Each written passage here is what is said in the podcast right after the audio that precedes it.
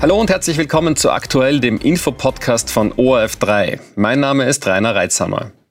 Russlands Präsident Wladimir Putin hat eine stärkere Militärpräsenz im Grenzgebiet zu Finnland angekündigt. Offensichtlich ein Signal an den Westen, genauer an die NATO. Denn Finnland ist der Militärallianz ja im April 2023 beigetreten. Darüber und über die jüngsten Entwicklungen im russischen Angriffskrieg gegen die Ukraine habe ich mit Politikwissenschaftler und Russlandexperte Gerhard Mangott gesprochen. Putin hat also angekündigt, die Militärpräsenz an der finnischen Grenze zu erhöhen. Offensichtlich ein Signal an den Westen oder genauer gesagt an die NATO. Denn Finnland ist ja seit April 2023 Mitglied des Militärbündnisses. Ist das aber auch als Drohung zu verstehen?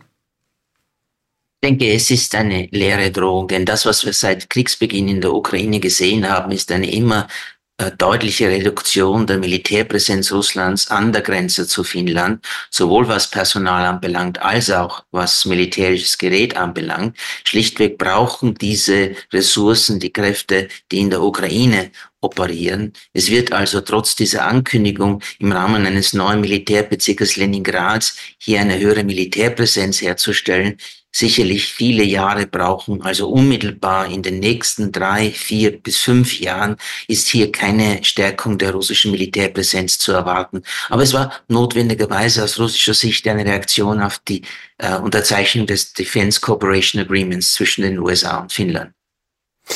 Diese Drohung läuft also ins Leere, aber wie sieht es generell im Krieg aus? Die Hilfe des Westens für die Ukraine scheint ins Stocken zu geraten. Ob US-Präsident Joe Biden die angekündigten Milliarden wirklich schicken wird, das wird sich erst herausstellen. Er stößt da auf einigen innerpolitischen Widerstand zu Hause in den USA von den Republikanern. Ist Putin gerade drauf und dran, den Abnutzungskrieg für sich zu entscheiden?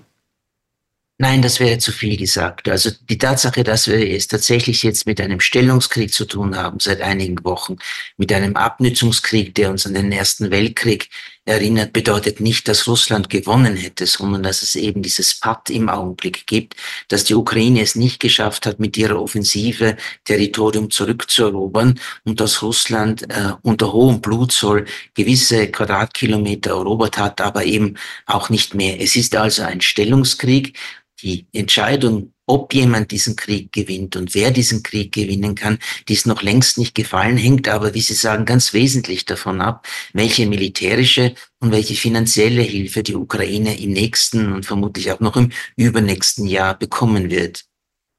Der Rat der EU hat in Brüssel gestern das mittlerweile zwölfte Sanktionspaket gegen Russland ähm, beschlossen.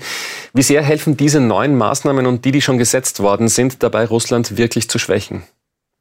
Nun, es ist ein weiterer Schritt in einem Sanktionsschritt, äh, äh, der schon zwölf Pakete umfasst von Seiten der Europäischen Union. Bisher haben diese Sanktionen nicht wirklich sehr viel erreicht. Es hat natürlich Russland sein Verhalten in der Ukraine nicht geändert. Die russische Wirtschaft leidet nicht so stark unter den Sanktionen wie erwartet und erhofft und die Kriegsführungsfähigkeit Russlands wurde auch nicht beeinträchtigt. Wenn jetzt Diamanten nicht mehr eingeführt werden aus Russland, dann bedeutet das für die große russische Diamantenfirma Alrosa zunächst einen Verlust von etwa 3,5 Milliarden US-Dollar. Die Frage ist, wird sie ihre Märkte diversifizieren können? Wie schnell? Und wenn sie das kann, dann wird dieser Schaden auch schnell wieder gegen Null zurückgefahren. Was äh, wirksam sein kann an diesem zwölften Sanktionspaket ist die Verschärfung bei der Durchsetzung der Preis Obergrenze für russisches Rohöl. Hier gibt es mehr Druck auf Versicherer und Räder, russisches Öl zu transportieren, dass eben diese Preisobergrenze von 60 US-Dollar pro Fass übersteigt. Aber auch das wird nicht eine Maßnahme sein, die jetzt zu einer radikalen Wende in diesem Krieg führen wird. Wie hat sich die Stimmung in Russland gegenüber Putin verändert? Wir erinnern uns an diesen spektakulären Aufstand von Jewgeni Prigoschin vor einem halben Jahr, der dann aber auch sehr schnell wieder beendet worden ist. Wie, ähm, wie fest sitzt denn Putin seitdem jetzt wieder im Sattel?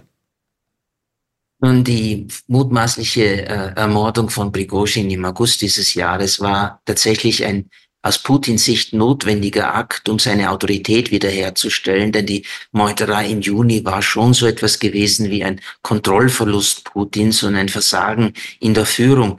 Seitdem kann man sagen, sitzt er inmitten seiner Elite wieder fest im Sattel. Das kann sich aber natürlich schnell ändern bei einem desaströsen Kriegsverlauf für Russland in der Ukraine, auch wenn sich dieser nicht abzeichnet. Aber es ist auch so, dass in der Bevölkerung die Zustimmung zu Wladimir Putin noch immer sehr, sehr groß ist. Wobei man natürlich sagen muss, viele, eine Mehrheit der russischen Bevölkerung sind natürlich der täglichen Kriegspropaganda ausgesetzt, die über das staatliche Fernsehen abgespielt wird.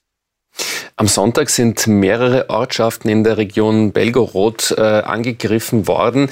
Die Ukraine spricht davon, dass es Gegner des Kreml-Regimes gewesen wären. Russland äh, hat da eine andere Version davon. Was ist denn da gesichert? Äh, was weiß man darüber?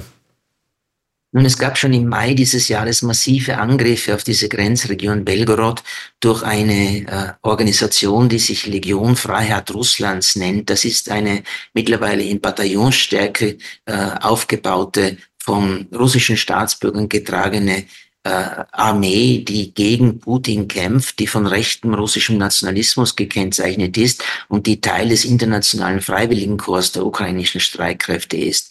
Es ist gut möglich, dass am vergangenen Wochenende wieder durch diese Legion Anschläge äh, Beschießungen in Belgorod stattgefunden haben.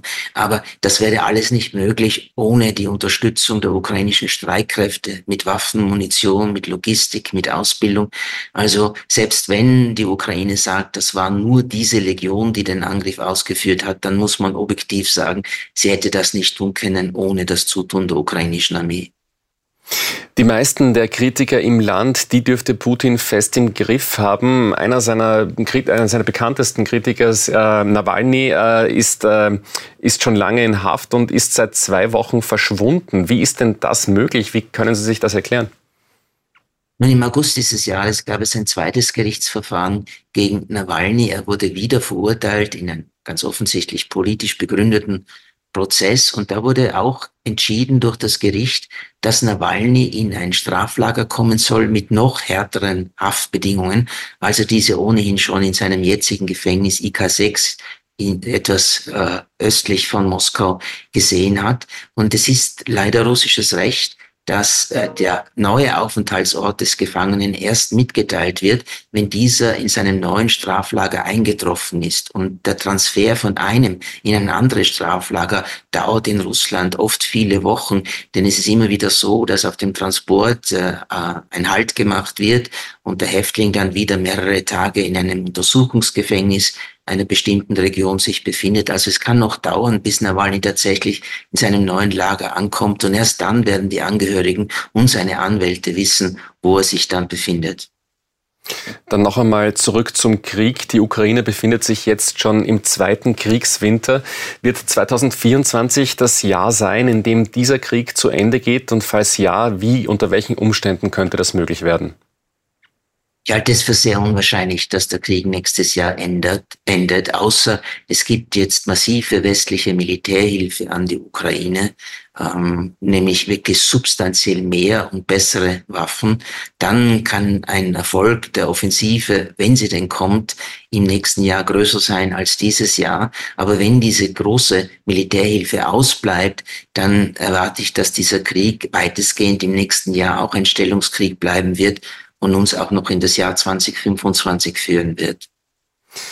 Gerhard Mangot, trotz dieser düsteren Prognose sage ich vielen Dank für Ihre Einschätzungen und für Ihre Zeit. Sehr gerne.